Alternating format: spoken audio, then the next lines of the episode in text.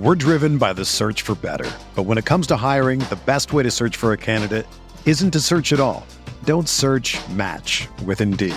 Indeed is your matching and hiring platform with over 350 million global monthly visitors, according to Indeed data, and a matching engine that helps you find quality candidates fast. Ditch the busy work. Use Indeed for scheduling, screening, and messaging so you can connect with candidates faster. Leveraging over 140 million qualifications and preferences every day, Indeed's matching engine is constantly learning from your preferences, so the more you use Indeed, the better it gets. Join more than 3.5 million businesses worldwide that use Indeed to hire great talent fast. And listeners of this show will get a $75 sponsored job credit to get your jobs more visibility at Indeed.com slash BlueWire. Just go to Indeed.com slash BlueWire right now and support our show by saying that you heard about Indeed on this podcast. That's Indeed.com slash BlueWire. Terms and conditions apply. Need to hire? You need Indeed. Support for this podcast comes from U.S. Bank. U.S. Bank wants to know how you reward yourself because they have cards that make every day more rewarding. Are you a points order, cashback guru, low intro APR lover? With US Bank, it's up to you because they have the cards to fit your lifestyle. So earn more whether you're shopping at a gas station or a grocery store, even while planning a staycation. Learn more at usbank.com slash credit card. US Bank credit cards are issued by US Bank National Association ND. Some restrictions may apply. Member FDIC. They're gonna kill the love of my life. If I don't go back to what I was doing. This Friday, Our line of work is quite brutal and quite ruthless. How far would you go for love? You steal truck, bring it to me. Then you make your money. Is it dangerous? Of course it's dangerous. Nicholas Hoult, Felicity Jones, with Ben Kingsley and Anthony Hopkins. All this trouble, all this pain for love. Collide in theaters Friday. Rated PG 13, may be inappropriate for children under 13.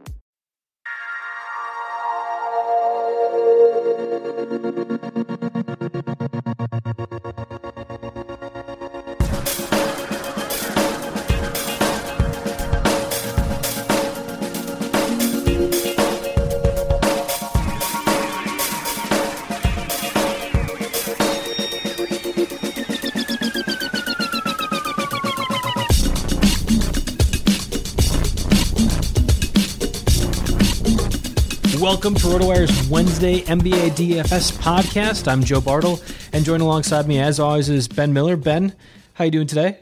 pretty good, pretty good. Middle of the week, we're uh, we're winding down here, about ready to you know enjoy the weekend festivities. But You're uh, way too tame. This is this is the Wednesday NBA DFS podcast. Where's the excitement from you?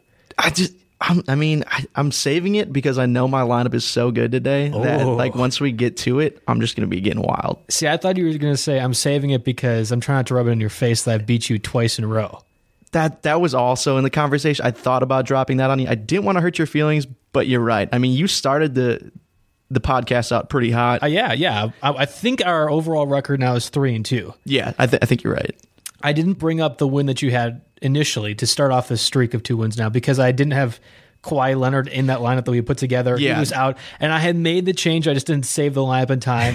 and and I know like everyone's like, oh yeah, Joe, of course you did that. Right, I mean, that's- yeah. And I get it. So that's why I'm giving you the win Okay. for that first one. And this one you beat me legit. I mean, we both had some real stinkers in our Monday lineup. Yeah. I'm thinking of your boy Tristan Thompson, who really messed me up, and then Randy Foye, who's nobody's boy, was really a problem for you. But for Yeah, the most yep. part, we actually we hit on the guys that we really liked. Right. And I was saying before we hopped on that if we would have just combined our two strategies, we probably would have made all the money. Yeah, I mean, Cousins, Thomas for me were huge, which was awesome. But yeah, there's those middle tier guys that you had that played so well that I could have used. And And you and you really hit like I was I was legitimately concerned by Isaiah Thomas, and I looked at the box score at the end. And I was I was amazed, and he's been playing out of his out of his mind lately. Yeah, yeah. But when I was saying that ten thousand is probably the highest you're going to see him, I really believed that. And here we're looking at the Wednesday slate, and he's around like 20, uh, ten thousand five hundred. Like he's he's still going up. yeah, yeah, He's played really well, and Cousins was, and you had said this, I'll give you credit, he was the automatic start,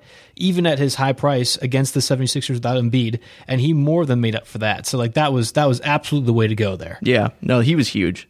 Yeah. Well, all right, let's go ahead and break down Tuesday's perfect lineup. Um, we had point guard D'Angelo Russell and point guard Kyle Lowry in this lineup. So Russell went against the Nuggets, 5,700 price, and then Lowry, 87 against the Pelicans. And we had shooting guards Norman Powell and Nick Young. Powell was at 4,200 and Nick Young at 3,900. That's kind of been the consensus that we've come to when we've been doing these lineups that we want cheaper shooting guard options, especially when there are not any big guys like James Harden or uh, Giannis. Giannis, I was going to say his last name. I'm not going to try. Giannis, Giannis available. Giannis Uh, the Greek freak. yeah, Giannis the Greek freak. That, that actually is his official name. I'm waiting for him to change it. Just, He should. kind of like Metta World Peace style. Yeah, exactly. Moving on to the small forward, Wilson Chandler. Of course, the the uh, it feels like twice a year blowout game from Wilson Chandler happened on Tuesday. He was at 5700 price for the Lakers, and then Kawhi Leonard 9600 against the Thunder. Power forwards, we saw Anthony Davis finally make uh, make promise on his high price tag, 11,200 against the Raptors. Ryan Anderson rounded out the optimizer lineup at power forward with 5,000 going against the Kings. And then we had center Steven Adams going against the Spurs at 6,000. So normally do some takeaways from the perfect optimizer on Tuesday. How, what, what are you taking away from this one? There really wasn't any huge surprises where I was, you know, extremely wowed by, you know, a specific performance, uh, which isn't usually the case, you know. Right. Um, so I mean, I I always do get a laugh when I see Nick Young in there. Swaggy Uh, P? Yeah, just because it's Nick Young. I mean, he he's able to do all he does is score. So that's he picked like Has anyone made like a YouTube dubstep video to like all he does is score? I don't know. You'd have to really be a good, talented musician for to be able to do that. And I can't do it, but I'm just I don't look around on YouTube enough. But I feel like that's that has to have been made at some point, right? Right, it's got to be. It's Nick Young. Like he's he's got that follower base where I'm sure they've probably picked up something on him. um, but yeah, if anything, I think we can actually mention D'Angelo Russell's performance as well. Um, he's been dreadful of late. Um, prior to yesterday's yesterday's game, he did miss three straight with a with a calf injury. Um, but just before that, he posted 16 FanDuel points or less in um, four out of five games, which is which is brutal. Um, he shot 33% from the field during that five game stretch. Um, so yeah, it's good to see him shake both the injury and the the shooting woes. Um, he had 22.7 rebounds, 10 assists, so nearly a triple double. So um, I think that was definitely something to mention. He's been group. one of those guys that, well, when he was drafted so high, you were expecting him to. And I know a few Laker fans um, that have been really excited about his performances, at least last year. And after that whole scandal with Nick Young and, and the videotaping, I kind of thought he was almost a locker room cancer, a little Right. toxic. And little did I know that Kobe Bryant actually was the whole locker room cancer that she had going on. Um, but I feel like he's been a disappointment, especially considering how high he was taken.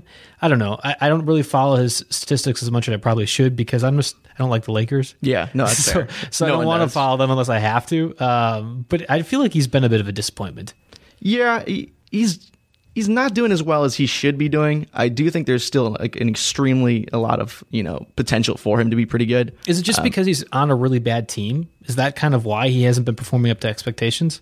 I wouldn't say that. Like he still should. I mean, if you're that good, you, you should be that good either way. Right. You know, whether you have people around you or people um, not around you. But um, no, I, I I think he's just struggling. You know, It- it's it's he's a young player. He's gonna get better. I just he's just not. Um, you know, um, which I say. Uh, Well, he's not producing as much as he should be. Right, and he's not uh, advancing as quick as you, you you'd think he would be for being you know a top pick. other players, especially younger guys, have kind of bloomed later in their careers. And the great thing is that they're like 22, 23 when they are doing that blooming. Even Yeah. though it's like their third year in the in the league, they're still kind of developing. So that same thing could happen with Russell. That's not really what I'm saying. I just I was expecting more from him.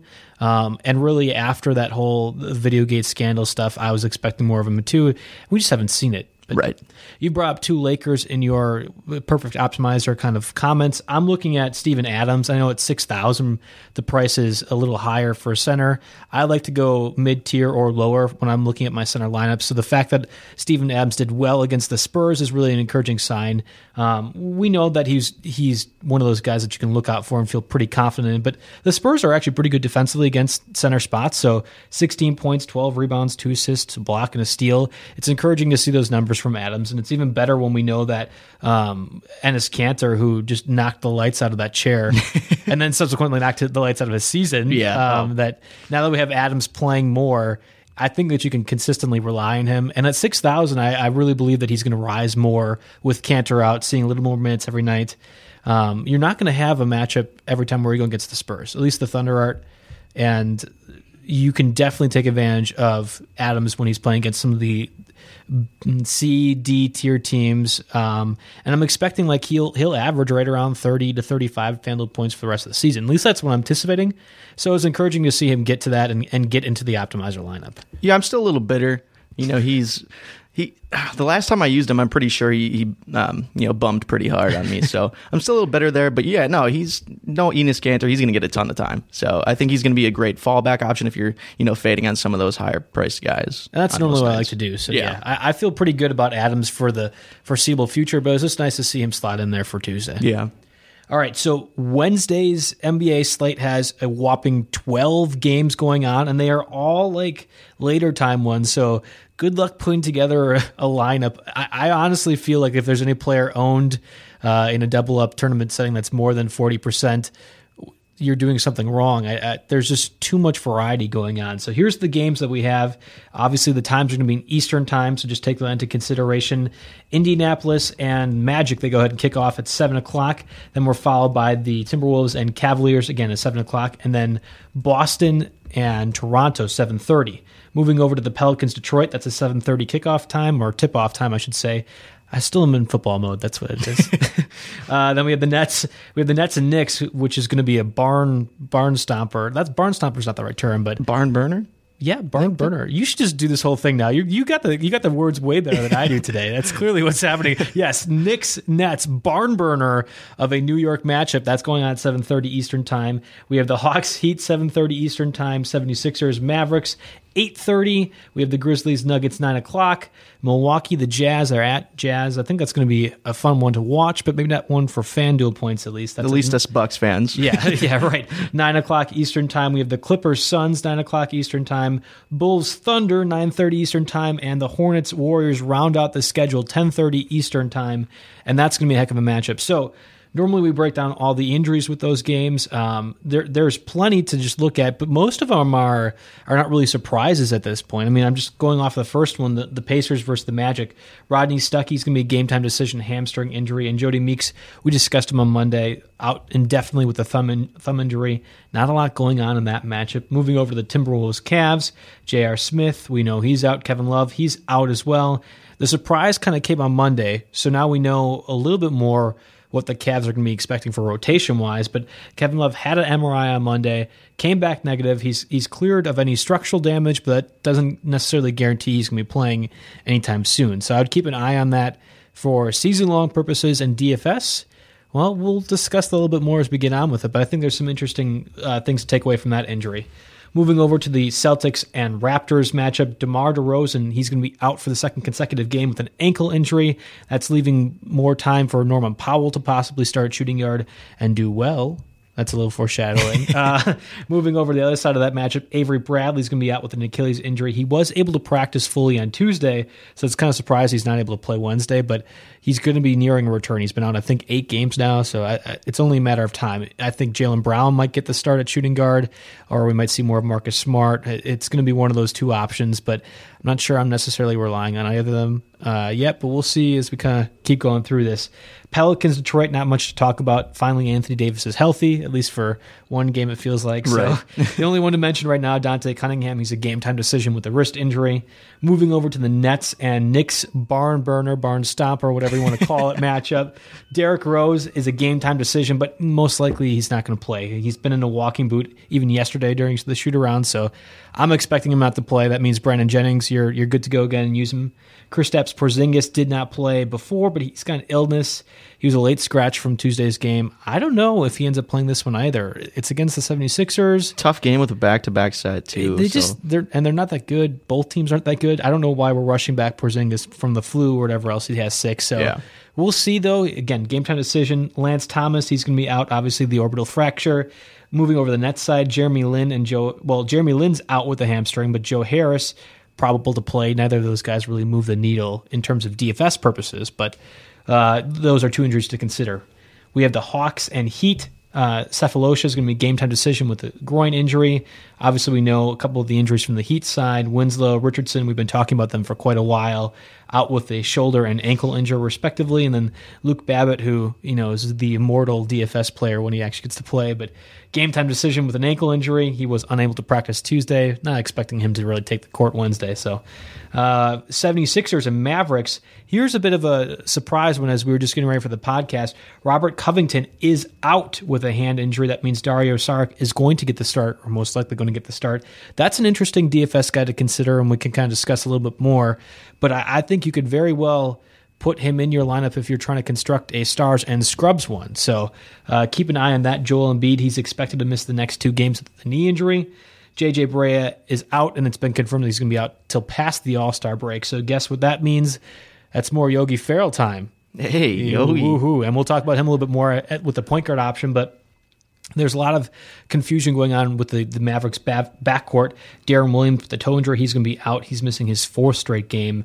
It it feels like he's going to be close to returning, but at this point, I don't I don't even know. It also feels like he's missed like the last six seasons completely. I, I mean, he's always hurt. Yeah, and I was actually talking with DJ Trainer um, when we were kind of putting together the podcast, and he's obviously much more of a, a savvy NBA veteran mind than I am. Um, and I like to pick his brain a lot of that stuff we were kind of bouncing around where Deron Williams could go if he ever be traded, and there actually are a few teams that would be interested in him. And I was, as as DJ was talking about more, I was like, oh yeah, you know, he could go to the Cavs, he could go to the Hawks as a backup guy, and he could develop into one of those players that is a good rotation piece, but just not a starter anymore. Yeah, and I mean, I think that will suit him pretty pretty much you know better than what he's doing right especially now. with his injury history. I mean, you brought up that he feels like he's been injured the last six seasons. Yeah, that's absolutely true. I mean, it really yeah, he is. Has. he, he's he's done well when he's been on the court, which I was kind of surprised with because you're just so used to putting him off because of the injury history. But he's he's played pretty well. So when he's able to play. That might not be a bad idea for some team to make a move for him. Yeah, and if he's willing to, you know, happily be a, a backup in the backcourt, I do like the Cavs there. Yeah, I thought that was a great, great call by DJ Trainer. Yeah, that was, yeah. that was a good mention. Moving over to the Memphis Grizzlies, Dem- Denver Nuggets matchup, Will Barton and Nikola Jokovic are going to be game time decisions with back and hip injuries, respectively. They are both held out of uh, yesterday's game, so I don't know if they end, if they end up getting pl- playing time or not. Grizzlies are a pretty good matchup um, defensively, and obviously, I'm not really sure I'd be targeting either of them, even if they were available. But keep an eye on that as the as the lineups get released early, uh, well later in the evening. Um, Emmanuel Mudiay, he's going to be a game time decision as well with a back injury. He's missed the last four games, so another one to keep an eye on as we're going through it. Uh, Milwaukee and the Jazz, we, we talked about this matchup before as we were just going through initially. Derrick Favors with an undisclosed injury illness. We're not positive. He will be missing his second straight game, so that's a little bit of good news for Jabari Parker if he plays a power forward spot, but I don't know if that really is going to move the needle enough for me to put Jabari in my lineup at all. That's that's at least my thought process. The Clippers Suns, we have Chris Paul. We already know he's going to be out in Dragan Bender. Game time decision with the ankle injury. Bulls and Thunder, Taj Gibson, Enes Kanter, Alex Abrines. We've we've kind of discussed a few of these guys, but no real notable injuries there, or at least ones that we we know are going to be affecting it. I mean, Gibson is going to play Wednesday with the ankle injury, but not really a huge target for me, especially against the Thunder. And finally, the Charlotte Hornets versus the Golden State Warriors. Cody Zeller, game time decision. He's missed the last four games with the quad injury. Moving over to the Warrior side, Steph Curry, he was out the last game on Sunday with an illness. Well, that's that's going to be one to keep an eye on, I think. And then Zaza Pachulia with his shoulder, he will be out at least for the next week. That's going to make probably make Draymond Green, Draymond Green the center in a small ball lineup, and we're going to see a lot of moving pieces around, especially with that. If Steph Curry does miss another game with the illness, and David West, he's going to be a game time decision with his thumb. So 12 game slate, a lot of different injuries to keep an eye on, but not too many breaking news ones. Covington's a big one for me. I think Zaza Pachulia being out is a big one, but who, who are uh, injuries and at least games that you're keeping an eye on, Ben? Yeah, I definitely think that the Knicks Nets game has some pretty big fantasy implications. Um, you mentioned it, Derrick Rose is you know expected to sit out with his ankle injury, and Porzingis, you know, was a late scratch from yesterday's game. Um, so there's absolutely a chance he's uh, you know unable to give it a go in the second game of a back to back. There's two pretty huge names for you know one team's injury list, so um, that's kind of why I'm looking there first. You know that like like we talked about, that makes Brandon Jennings uh, Yep. a pretty hot play again. He's he's a well known scorer and contributor. You know when he gets the minutes. Um, so he'll- yeah, he'll be making his third straight start. Um, he's going to get mo- like another monster workload. So I mean, he's still at 5600, which is decent. You know, matchup against the Nets, um, who give up the most FanDuel points, two point guards in the league. So um, there's some major value to be had there. Well, the Nets just are bad defensively, and they're normally somebody I like to target, especially when we're doing these and kind of looking at the defensive versus positioning matchups. The Nets have just been a struggle. So Brandon Jennings almost feels like an automatic start at times. But again, I said 12 game slate. I would be really surprised if you find players that are going to be over 50% ownage rate, even even in tournaments or double ups. Yeah. I think Jennings is going to give you a nice floor um, point wise, but he also has the added expectance that you can you can feel confident knowing that there is a higher ceiling than what he's going to be giving you normally, especially Yeah, because he's going to be starting in place of Derrick Rose. And that's not good defensively. I like that quite a bit. Yeah. I think that's going to be a good good one to watch out. I'm curious about Porzingis though. Like I, I would like to know a little more certainty because I think that could affect a lot of different lineups. If Porzingis is out, it, you know, where are we going to go from there? So I have, uh, without foreshadowing too much, I have a bit of a, a, a curveball throw in there for my lineup if Porzingis is out. So I'm going to definitely keep my eye on that close to that 7:30 kickoff time or tip-off time. Uh, the the big matchup that I'm watching for the Hornets, uh, Golden State. Now, when I was putting this together, we did not yet know if Pachulia would be out, but that makes a huge difference now that we know he's going to be out, and for the next week. Um, I think that Draymond Green slides down to the center spot, meaning that we're going to have a little more rebounding opportunities, and he kind of has to play more. So I've always been hesitant to pay up for him at his price. I mean, we're looking at I think seventy three hundred at the time. So um, if we're we're thinking that he's going to have that, I'm expecting to get 35 to 40 FanDuel points, and that's going to come a lot from the rebounding. He's not a huge scorer, but he brought, provides that rebounding aspect, and at the center spot, I'm looking for it. And then uh, if Curry misses time, Shaun Livingston at 4,600 might not be the worst idea in the world if you're trying to go cheaper at point guard. He didn't do really well when Curry was out, so that's something to keep in mind, but. Uh, I would feel comfortable playing Livingston, especially if you're just trying to get a cheap star scrub kind of lineup going. Yeah, and I, I will I'll go back to Draymond. I, I absolutely absolutely love that play. I'll go into it a little bit more later. Um, but yeah, him and JaVale McGee actually might even see some added time. You know, they'll start chucking lobs to him. Um, so yeah, I, I, Well, my thought was, what if Iguodala ends up playing a little bit more because of the Pachulia injury? They like to start Marvin Williams at power forward, Yeah. so you can have Iguodala cover that. You can have Iguodala even cover Kemba Walker if you really wanted to try and win this game. Um, and I know Kerr's been kind of resistant to to playing Iguodala in the starting lineup, Right. So I don't know if he he does that, but I feel confident enough that he might be one of those guys to to watch out for. Even before these injuries, he was getting around twenty to twenty four FanDuel points per game, and he's at forty four hundred for his price. So yeah, and he's a versatile guy that can play a bunch of different positions. So Yeah. yeah, that, that's definitely an option where he's he's one of those guys that benefits the most. again, if you're trying to do the stars and scrubs, I think Iguodala might be one of those that you can you can reliably depend on to get you about that 25 FanDuel points. Just because I'm expecting him to see a little bit more playing time with Pachulia out. Yeah. Now, we don't know for certain because the Warriors are so good that they kind of have that ability to be able to flex whatever lineup and just try and tinker. Right? They could probably things. throw Kevin Durant at center and still be fine. Yeah, well, I think they, that would be just a crazy lineup. That'd be a crazy fun lineup. But yeah, Yeah. They, they absolutely could, and they might. That's, I mean, maybe not Durant at center, but what I'm saying is they they can afford to experiment. Yeah. and figure out and tinker with their lineups. And maybe Iguodala it doesn't find minutes, but if we were to look at this just saying numbers wise and what Iguodala has been doing before and what the Hornets like to do, I feel good that at 4,400 he's one of those guys who can slide in if you're doing the stars and scrubs going over to just the next question that I had, and and I put this in all caps and a whole bunch of exclamation points because this is massive. Twelve game slate. Twelve, not 12. eight, not four, not six. We've been doing this is this is big boy stuff, Ben. Twelve game slate. I had a heck of a time trying to put together my lineup just based off of everything else. Like I was like, oh, this matchup looks nice. Oh wait, this one does too. Oh man, there's five different guys that are around five thousand. Right. Like so many how, so many options. How are you trying to construct your lineup? Normally, there you, you start somewhere and you build from there. I had a hard time just starting from a certain spot. Yeah, normally with such a large slate of games, I'm, I'm grabbing a couple of the highest salaried guys, you know, because there's usually so many injuries and value plays elsewhere to make up for some of those top contracts.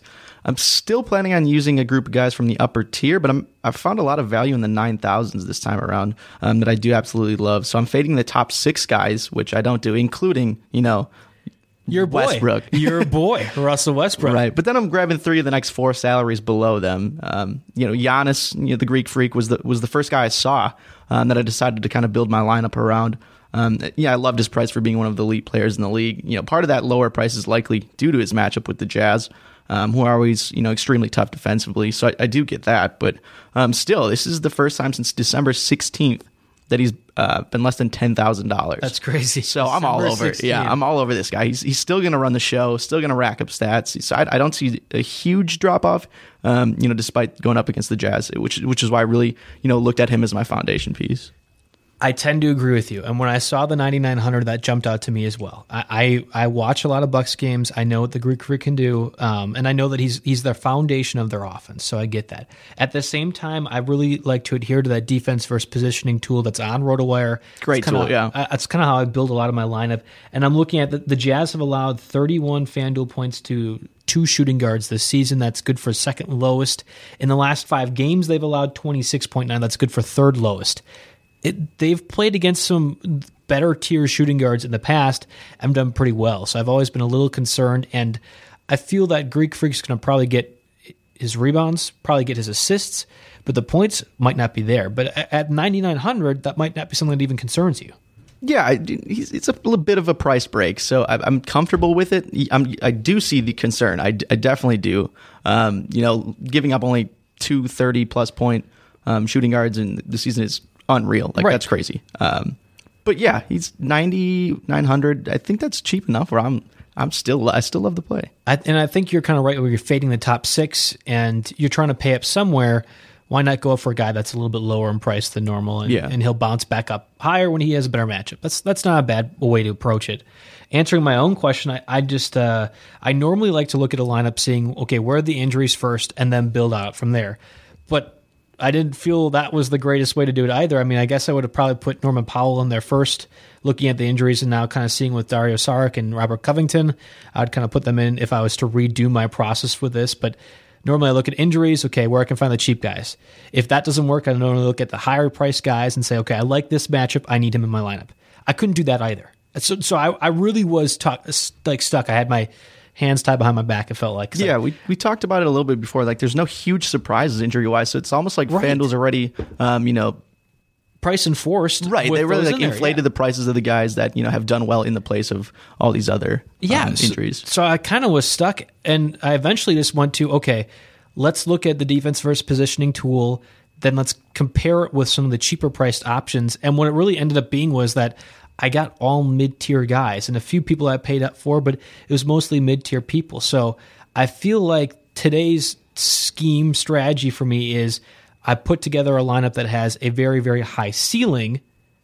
I'm sorry, has a really high floor, but does not have a high ceiling. Yeah, right? yeah. A really high floor where I, I know I'm going to be getting X amount of points from this spot and this spot. And I'm expecting them not to really exceed that too much more. But if they do, they'll have the potential because they're going against a better defensive matchup the most times. Yeah, which is never a bad line uh, uh, strategy if you're going for double ups. Yeah. especially. Yeah, this is this is definitely catering to the double double up lineup. Um, I think if I would have done more of a tournament lineup, I'm looking at the Norman Powells, I'm looking at the Dario Sarks, I'm looking at more of a cheaper center option than going higher priced elsewhere. Maybe at shooting guard with Giannis, maybe at small forward. Um, and I, I did pay up a little bit more for small forward as was, but there's there's a lot of different places that you could go with the 12 game slate, and it really is tough to pick out a certain strategy you want to use. yeah, I to kind of stay on those same lines. I like to start a point guard when I'm putting together my lineup because there are a lot of really great point guard options like Russell Westbrook. There are a lot of even higher priced, but not the higher priced options. Um, I think Isaiah Thomas would normally qualify for that, but he's kind of kind of growing into that role. Um, and then there are more mid tier, cheaper guys. So I'm going to give you three names with the mid tier guys, and I want you to tell me who you would start uh, in your lineup if you were if you were having to put one of these three guys in there. Okay. Okay. All right. So we're looking at Austin Rivers, 5800. He's going against the Suns. We're looking at TJ McConnell at 5900 going against the Mavs, or your boy, but not really your boy, Yogi Ferrell at 4900 going to the 76ers. So you have to put one of those three guys in there. Who do you start with? I do desperately want to jump on the the Yogi Ferrell. I knew he was your boy. bandwagon. Yeah, I knew he was. He's a Big Ten. He's, he's a Big Ten guy. I gotta gotta represent for um, our our Big Ten conference. Um, but yeah, the Mavericks are still without Deron Williams, JJ Barea, which is awesome. You know, you love Right. that. Um, I just have a bad feeling he's going to take a step back. And it's actually just it's just his second game of the season. You know, I get that he went off for 35 FanDuel points Monday, um, but I like I said, this is a guy who doesn't have a ton of experience, and I I, I do fully expect a signif- uh, significant drop off, despite you know likely getting a pretty big workload. Right. And at, at 4,900, you're expecting him to get about 20 to 20 FanDuel points for it to be very good value, at Yeah. least to, to kind of get onto that list with the RotoWire optimizer. And even then, I, I think five times the value is, is probably not as much as you'd be ex- expecting. You want a little bit more than that. So Yeah, if he was hovering a little lower in that 4,000 range, Yeah. maybe I'd feel a little bit more comfortable using him. But I'm still, yeah, I, st- I still worry about him. And that's kind of why I'm, you know, leaning towards Austin Rivers here. Um, the Suns are always a great matchup to target. Um, Rivers has uh, nearly averaged 40 minutes over the last three games, so that's a ton of minutes and you know a big opportunity um, to rack up some statistics. I know this is one of your favorite statistics uh, to look at, but you know it's going to be a high scoring game. I'm not even Yeah. positive what the under under the over under score is right now, but you know the Suns and Clippers are going to be putting together a lot of points. They're running up and down the court. Rivers has looked really great. You were saying the 40 minutes he's getting that's that's fine, but I'm saying he's been scoring a bunch. He's been assisting enough times. Like it's one of those things where it almost feels you know what you're getting from Rivers. You Yeah. know what you're getting from TJ McConnell. You might not know what you are getting from Yogi Bear, Yogi Ferrell. Exactly. Yeah. So I guess I asked this question because I didn't know the answer. Like I thought it was all really, really close with those three. At 4,900 yogis, about a thousand less than uh, both McConnell and Rivers. But at the same time, if Ferrell was about 900 less than that, I'd feel a lot more confident. Yeah, they yeah. they skyrocketed his price up after that one game. Like he was at 3,500, the cheapest could be. Then he got 10 times the value, and FanDuel was like, "All right, here we go." Yeah, and even he, FanDuel's jump on that usually like I feel like FanDuel's usually pretty slow at moving it. but Yes. this was yeah, it was surprisingly quick. I would almost deem this an overreaction. Yeah, no, I agree. I, I completely agree, I- especially for a guy that's played one game this season. I think it, it is the one of the most boom or bust plays that we have discussed so far while doing this podcast. Just Yeah. looking at that, I was like, wow.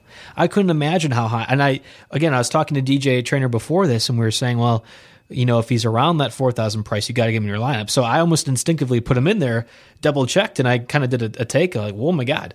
4900 That- Yeah. that's, that's a bigger deal but the 76ers aren't that good at point guard Like, True. they aren't good at stopping the point guard spot very much at least fanduel wise so he's I, I am okay if you wanted to use him, but I agree with you. I, yeah, you still got to temper your expect uh, your expectations here a little bit, in my opinion. So then that works it down to McConnell or Rivers. And you make a good point with Rivers getting a whole bunch of minutes, but I, I'm kind of looking more at the McConnell range. I think, you know, the, the Mavs really haven't been that good defensively either. And I feel pretty good saying McConnell's going to get around 25 to 30 points. And if you push it back, like looking over the course of January, he's scored over 25 FanDuel points in eight of the last 14 games. So that's pretty consistent. He's, he's scored a 25 in the last five of the seven games. Yeah, he's been insane with this, like his assist numbers too. Double Yeah. digit assists in five of the last six, which is awesome. Um, I think a lot of his value depends on whether he scores a lot or not. That's where his upside, uh, you know, sits. Right. But yeah, his floor for assists has been unreal. But if he's getting double digit assists, now you're you're at, you're saying that his floor is around 20 FanDuel points. Right. That's without even factoring what he's scoring against the points. Yeah, and I don't think Yogi Ferrell is necessarily a stud defender. I don't think the Mavs are stud defenders either. So at the, I think you're setting the floor at 20 and I'm like, yeah, yeah, you can definitely do it. Yeah. And at 5800 you probably want him to get closer to 30 to 35. Exactly. And that's where you're saying, okay, can he get 10 points? yeah, it's Yeah. I just he's just not that like he's not a you know as consistent offensively as a guy like Rivers. Um, and And that's true. Right. And, and Rivers is actually, I, I would say, above consistent. I think he is, is one of the better scoring point guard options when he is able to get a full full 40 minutes or so. Yeah. So I, I bet you it ends up being close. I bet you all three of them end up being close. But the one that you pick right, or whoever does the best, is probably going to be the one that swings a lot of contests. That's how I think of it, at least. That one of those guys is going to go off. I just don't know who. That's that's my biggest concern. yeah, All right. Got through that point guard conundrum, at least for the most part. I've gave my my two cents on it. Let's go ahead and go over the RotoWire optimizer lineup for Wednesday's slate. We're looking at kind of a, a few familiar names that we've discussed in the past, and then a, a couple of different names that are being taken advantage of based off of injuries and, and matchup stuff. So at point guard, we have Russell Westbrook, your boy Russell Westbrook, going against the Bulls, twenty six hundred at price. Brandon Jennings going against the Nets is at 5600. So kind of uh, I would almost say a chalk play at the at the point guard spot for the optimizer. Moving over to shooting guard, we have Tony Allen going against the Nuggets. Nuggets not very good defensively against shooting guards, so 4500 interesting price tag and I know he's one of the veterans that you kind of have your eye on most nights. So uh, going over Norman Powell, 4200 going against the Celtics. That seems like an obvious play to me if you're doing the star scrubs kind of approach. Small forward Carmelo Anthony going against the Nets, 8,500. Anthony has done very well in wake of all this trade talk that we've been hearing, and and kudos to him. I, I kind of hope he shoves it to the the Phil, Phil's brass. I was going to say, but the Knicks brass. Yeah. I, I want him to keep doing well. Small forward Aaron Gordon is going to be your second power. I'm sorry, second small forward in the optimizer lineup. Five thousand is his price. He's going against the Pacers. Power forward now sees Draymond Green at 7,300 and Sab- uh, Sabonis going against the Bulls at 3,500. And then rounding up the lineup at center, Andre Drummond, 8,700 going against the Pelicans. I think he has back to back 20 rebound games, which is good to see because he's been kind of almost dipping down to the 8,000, high 79 kind of area. Yeah. So he, these two two straight really good rebounding games has kind of bumped his performance back up, has bumped his price back up. What do you thought, or what are your thinking on the optimizer lineup? I, I don't mind it. Um, although there, there's still a few spots where I think there's probably some better options elsewhere. You know, Aaron Gordon is one of those guys. Uh, I'm not always a huge fan of him. You know, Kent Yeah. Bazemore is actually the same exact price. Um, and I feel like he's got more upside of the two. So I'd personally prefer to flip him in there instead of, you know, Aaron Gordon. Um, otherwise, I do love like the middle tierish guys, middle low tier. You know, Draymond Green I think is one of the best plays in the of the day. Um, but I'll go into that a little more when we you know reveal our starting lineups here. Right. Um, you know, both Brandon Jennings and Norman Powell, I think, provide some extremely good values for, for where they're at. And you know my you know love obsession for Russell Westbrook, so I'm not going to dog the optimizer too much over that. I'm I'm a little torn on it. So I think Norman Powell is going to be great um, with DeRozan out. He's been he's been really well uh, when DeRozan hasn't played, and I feel like the show, the shooting guard position as a whole has been kind of a crapshoot. Just there's not a lot of depth, especially when James Harden is not playing. So unless you're playing Greek Freak, who I'm a little hesitant with that Jazz matchup, Yeah. I think Powell is great value at a spot that you would have a tough time filling anyway. Um, the optimizer seems to have like an eternal love for Aaron Gordon. Yeah, I yeah.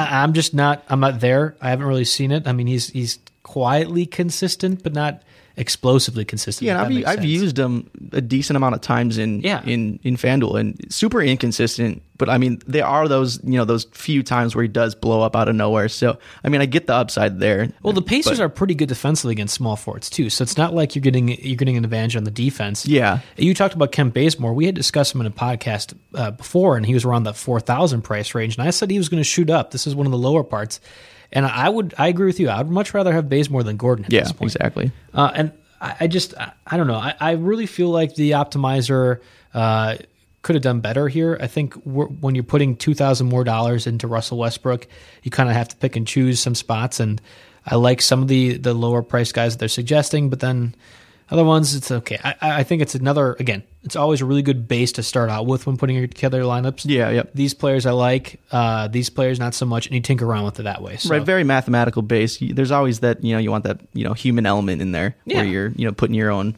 uh, spin on it. So locking in players, excluding those that you know aren't that great, and that's that's always a nice feature to have there. And you're talking about the human lineup. Uh, well, let's go ahead and just give ours right now. Okay. I think we've done this in the past. Let's go ahead and start with the point guard spot, and we'll kind of work down position wise from there, going back and forth. So, who do you have at point guard for your lineup? So this is one of my other guys I'm really paying up for. Um, Eric Bledsoe is my first point guard. You know, just like I talked about Giannis earlier, he's sitting in the you know the nine thousand, still a little cheaper than the last few games though, um, at ninety four hundred. Going uh, against the Clippers defense that on the season is one of the best teams to defend point guards, but that's definitely misleading now that Paul's out. If you actually look at um, you know the last five games, which is another thing you can do in the the defense versus you know position feature on on RotoWire. Um, the Clippers are right in the middle of the pack, so it's not as daunting of a matchup as it really seems. Um, you know, Bledsoe's also coming off a pretty poor showing against Memphis, so I, I fully expect a bounce back showing from him. You rarely, rarely see um, superstars go back to back games with you know a significant drop in numbers. And for what it's worth, Bledsoe's averaging 44.2 FanDuel points over the last 20 days, so he's a guy that can put up some numbers. And I still think that's fairly decent for you know his value at 9,400, despite being you know the top like eight or 10 you know players available. Yeah, I, I and we we discussed Brandon Jennings already. We know that that's a good value for both of us. I agree with that. I think of the higher priced guys at point guard, I probably wouldn't be going in the Bledsoe direction. But you make a good point with Chris Paul being out that that really opens the door for more offensive scoring on that end. Uh, the Clippers have been just looking at their stats on the defensive positioning optimizer part. Uh, they've been one of the better teams at stopping assists coming from there, but Bledsoe isn't necessarily getting a whole bunch of assists all the time. W- what you're asking from is points. Yeah, yep. And Austin Rivers isn't fantastic defensively, so I think it's pretty reasonable to expect Bledsoe to be hitting a, a decent enough point threshold. Yeah, I expect him to hit at least 40 on any given night. So uh, 40 FanDuel points or 40 total? 40 points? FanDuel points. I was like, wow. Yeah, no. Ooh, That's a that's a much. pretty big thing to be expecting every Yeah. night. Like maybe once a week you could Probably should have clarified there. Okay, that's fine. We, that's why we go over this now. We're all good. Um, my point guards, obviously Brandon Jennings. We both like him in our lineup. I'm going a little bit lower uh, for point guard option with Mike Conley at 7,900. I didn't want to mess around with the McConnell uh, question that I had posed before, but I think Mike Conley is going to be a pretty good option against the Nuggets. Nuggets allow the second most FanDuel points to the point guard spot. Um, they've allowed the most in the last five games with 57.1. It's not even really close. Uh, and Conley's coming off an absolutely beyond studly performance uh, in his last game. So to me, this is this is not the most automatic start. I'd actually feel more comfortable with whatever you suggest is the most automatic start of the night, which I think you're leaning towards Draymond Green. But Yeah, yeah. uh, Mike Conley is pretty darn close in my mind. I think he is the heart and soul of that Grizzlies team, and he's going to be the one keeping them in- within every game. And I, I think he's just going to be one that you you can rely on confidently, especially when he's under eight thousand.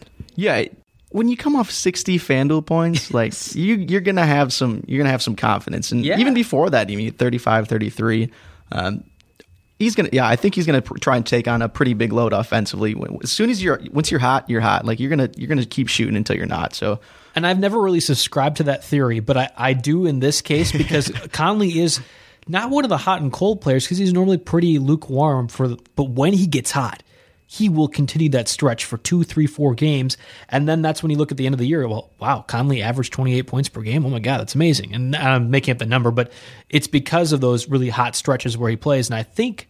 I think and I'm hoping that this is one of those ones where it's just starting that process. So, yeah, and when you're in the middle tier too, you know the seven thousands is great for that Right. type of player. Right. And like I said earlier, I'm constructing my lineup shooting for the highest floor, but Conley provides me a pretty good ceiling that I can say, okay, yeah, I can easily foresee him getting the X amount of points more. Yeah, yeah. Give me your shooting guard options for your lineup for tonight's slate. So yeah, we already mentioned it. Um, Giannis is one of my guys there. You know, um, less than ten thousand for the first time in a month and a half. So you know, despite the tough matchup, I'm I'm still comfortable. Um, and otherwise, again, we did talk about this guy as well. Norman Powell, um, no DeMar DeRozan, still going to be in that starting lineup and see a ton of minutes. You know, his salary hasn't bumped up too much, so he's still at forty two hundred. Expect him to be highly owned, um, but like we said, twelve games, so it shouldn't be, you know, absurd. Yeah. ownership rates. No, I, I don't think Powell will hit that mark either. Uh, He's a great option, and I think other people will definitely catch on with that too. But at the same time, when you're performing so well, he might be one of those guys that you have to play. Yeah, and I, I, it's also worth it to note that he did receive 40 minutes last night, and which isn't exactly what you're looking for when you're going into a back-to-back set. Um, but I still, yeah, there's there's enough upside there for me to you know feel comfortable. I went the other way, and I think if I was to reconstruct my lineup, I would probably put Powell in there instead. So take take that what you want, but I'm going with Klay Thompson at shooting guard going against the Hornets, 6,300, and then Courtney Courtney Lee at 4,800 going against the Nets. Nets, this is this is pretty par for the course for me. Not very good defensively. Lee's actually scored plus 30 FanDuel points in three of the last four games, so he had one stinker the night before, but other than that, he's been really, really good. Um, I think that coincides with Derrick Rose out. There has to be some more shots elsewhere. If Porzingis does miss time, somebody's got to be scoring. Somebody's got to be taking shots. So I think Lee takes on a little bit more of that burden alongside Melo. Um, we know that Joakim Noah can't do anything offensively other than rebounds. So there's got to be someone that takes the shots. And I, I think that Lee kind of fits that mold. He'll be playing plenty because he's a good defensive weapon. Um, so I feel g- confident at 4,800. I think I probably would move to Powell if I was in a different lineup setting, but for 4,800, that's pretty good. And Klay Yeah. Thompson, Hornets not very good defensively either against shooting guards. If Steph Curry misses time, uh, I think that you have to find somebody else to take that outside shooting range. And Klay Thompson's one of the best in the league, in the world, in history, in my mind. So I feel confident using him at 6,300. Yeah, Thompson's always always a guy where he can just ex- explode on any given night, and especially you know he had 37 points in one quarter, like Yeah. set a, set a record. That's that's nuts. Again, Um, high floor, high ceiling. Yeah. That's what we're shooting for. And also with Courtney Lee, like I'm, I'm looking at his game log here, and this guy's a shooting guard, but he's pulling like the last ten games. His rebounding numbers have been absurd. Like five rebounds last game, nine, three, six, four. Like he's getting rebounds. Yeah. Um, you know, despite being in the backcourt, so that's that's that's huge to have for And got- especially risen- priced at 4,800. Yeah, he's risen pretty high. Like he was sitting around the 3,700, even. Well, 37 was his lowest, but that was even two weeks ago last week. So he's risen a little bit more. Um, I, I think he probably could rise a little bit more if he continues this kind of streak, but Yeah, and if Rose continues to, you know, to do out. whatever Rose does. Yeah, whatever the heck he's doing. so I, I think that you might be catching him closer to the highest value of the season, but that's not to say that's a bad thing in this situation. Yeah, yeah. Go ahead and give me your sh- uh, your small forwards because we already went over the shooting guards. Yeah, I'm going Paul George is my first one. He's my third highest salary behind Giannis and Bledsoe. Um, absolutely love the matchup against the Magic. We're in the top five of teams, you know, let up the highest amount of FanDuel points. Um, two small forwards. Um, also posted 31 points or more in four straight games, shooting lights out, 50% from the field and just under 40% from three during that, you know, four, four or five game stretch. Um, so this guy's hot, juicy matchup. Another guy I'm fully confident in performing. I, I absolutely agree with you. Um, he's in my lineup as well. I, you talked about how the Magic were bad defensively uh, at small forward. I, I don't think there really needs to be more that said. Paul George is one of the best players in the league when he is on his prime, and I think right now he is he's doing exactly that. So to me, he's definitely one of those small forward options to put in. I have Kevin Durant as my other one at ten thousand seven hundred. He's my by far high priced guy. Yeah, yeah. Um, and he feels like he's consistently one of the best high priced guys available. So I when I'm stuck, when I'm having a hard time figuring out where I want to go with my lineup, Kevin Durant's the first guy I put in. So Yeah, and that's never that's a that's a fail safe strategy. that's exactly right. Like that's you can't really go wrong with Right. Kevin Durant in there. Um, if Steph Curry is out, and I don't know if he will be or not, so we're kind of putting a lot of ifs to this. But if he's out, you know he's taking on more of a scoring load. Yeah, yeah. And we had talked about doing different configurations of the lineup. Again, I don't think he's going to be a center, but maybe he ends up being a, a, a big power forward in a small lineup and getting more rebounds. I'm not sure, but I feel pretty safe using him most nights, and especially against the Hornets, I feel good about that one. Absolutely. Yeah.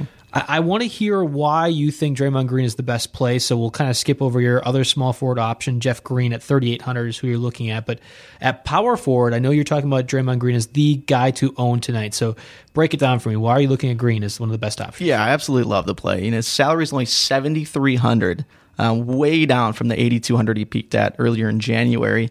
Um, but yeah, we talked about Steph Curry fresh off an illness. Zaza Pachulia is out. You know, he's going to take on probably a bunch of center minutes. Um, he's one of the best multi-category producers in the league. Like he does a little bit of everything: points, rebounds, assists, steals, blocks. Like he he can do it all. You know, um, RotoWire is projecting at like forty FanDuel points, um, which sounds somewhat accurate, but I still think like he there's so much potential for him to out, outpace that.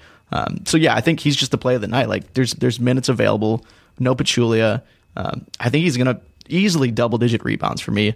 Um, and especially if Curry's not there, he could take on a larger scoring role as well. I think somebody's got to grab the rebounds with Pachulia out, and Green's that go-to guy. So while I, I don't feel confident enough saying that this is the best start of the night or the one that you need to have in your lineup, at 7,300 and what he provides intangible-wise, defensively, and a little bit offensively they can do, it's a no-brainer to me. I think Yeah, that's yeah. that's definitely the place to go. And I don't normally like to spend up at power forward, especially with a few other guys higher up on the slate. I think Green is definitely the way to go. It's almost like when there are really high-priced options at point guard and you go a little bit lower. That's the same type of feeling that I have with Green, where he's going to give you a nice floor, nice consistency, and he should and probably will go higher than what we are expecting from him. Yeah, I could see like a, a Goran Dragic, you know, comparison if you're looking at Yeah, point guards. that's probably a pretty good way. Of Yeah. it. yeah.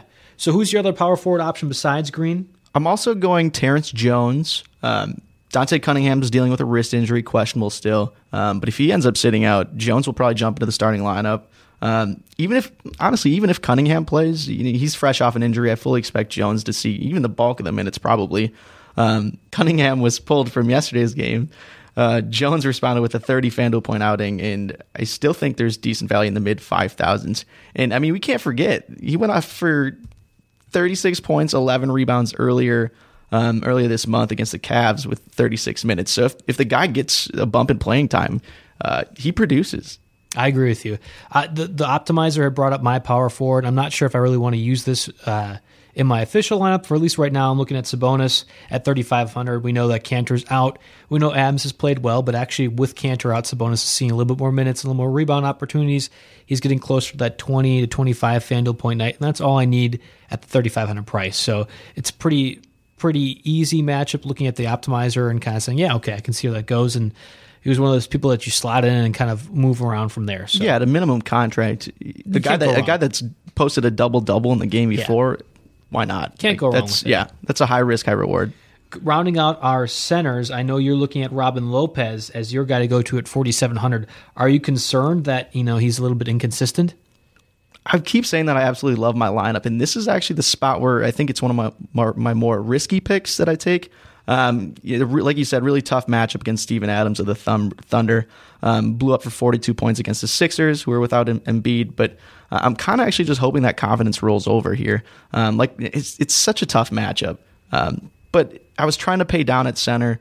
Um, anything lower than Lopez, I it was trash. Well, I'll give you lower than Lopez, and this is based off of if Kristaps Porzingis does not play. Right. And Oh, I yeah. have I have heard this from our resident Knicks fan Max. Uh, we had talked about him last podcast, and he is head over here heels for Guillermo Hernangómez. Like irrational fan confidence talk about Hernangómez to the point where it's just like, all right, enough. You're droning on about him. Right. But Gomez did really well in the one game that Porzingis did not play at 4,300. If Porzingis is out again, this becomes your automatic start in my mind. This Yeah, becomes that guy that. that you have to put in your lineup.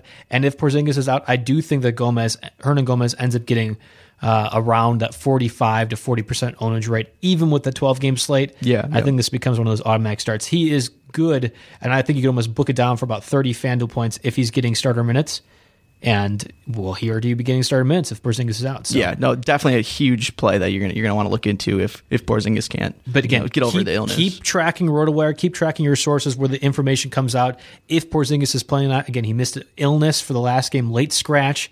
Um, we're going to kind of keep track of it uh, Wednesday and back to back game. I think there's a good chance to see Porzingis out. So to me, Hernangómez, automatic start at center. That rounds out our lineup and that kind of rounds out our conversation for today. Again, Wednesday NBA DFS podcast. You can follow me at JB Fantasy Sports. And Ben, where can the people follow you at? Get me a Ben Man doing work. still the best Twitter handle at RotoWire. All right, that does it for us. We'll get back to you again next Monday. Thanks. They're gonna kill the love of my life. If I don't go back to what I was doing. This Friday, Our line of work is quite brutal and quite ruthless. How far would you go for love? You steal truck, bring it to me. Then you make your money. Is it dangerous? Of course it's dangerous. Nicholas Hoult, Felicity Jones, with Ben Kingsley and Anthony Hopkins. All this trouble, all this pain for love. Collide in theaters Friday. Rated PG 13. May be inappropriate for children under 13.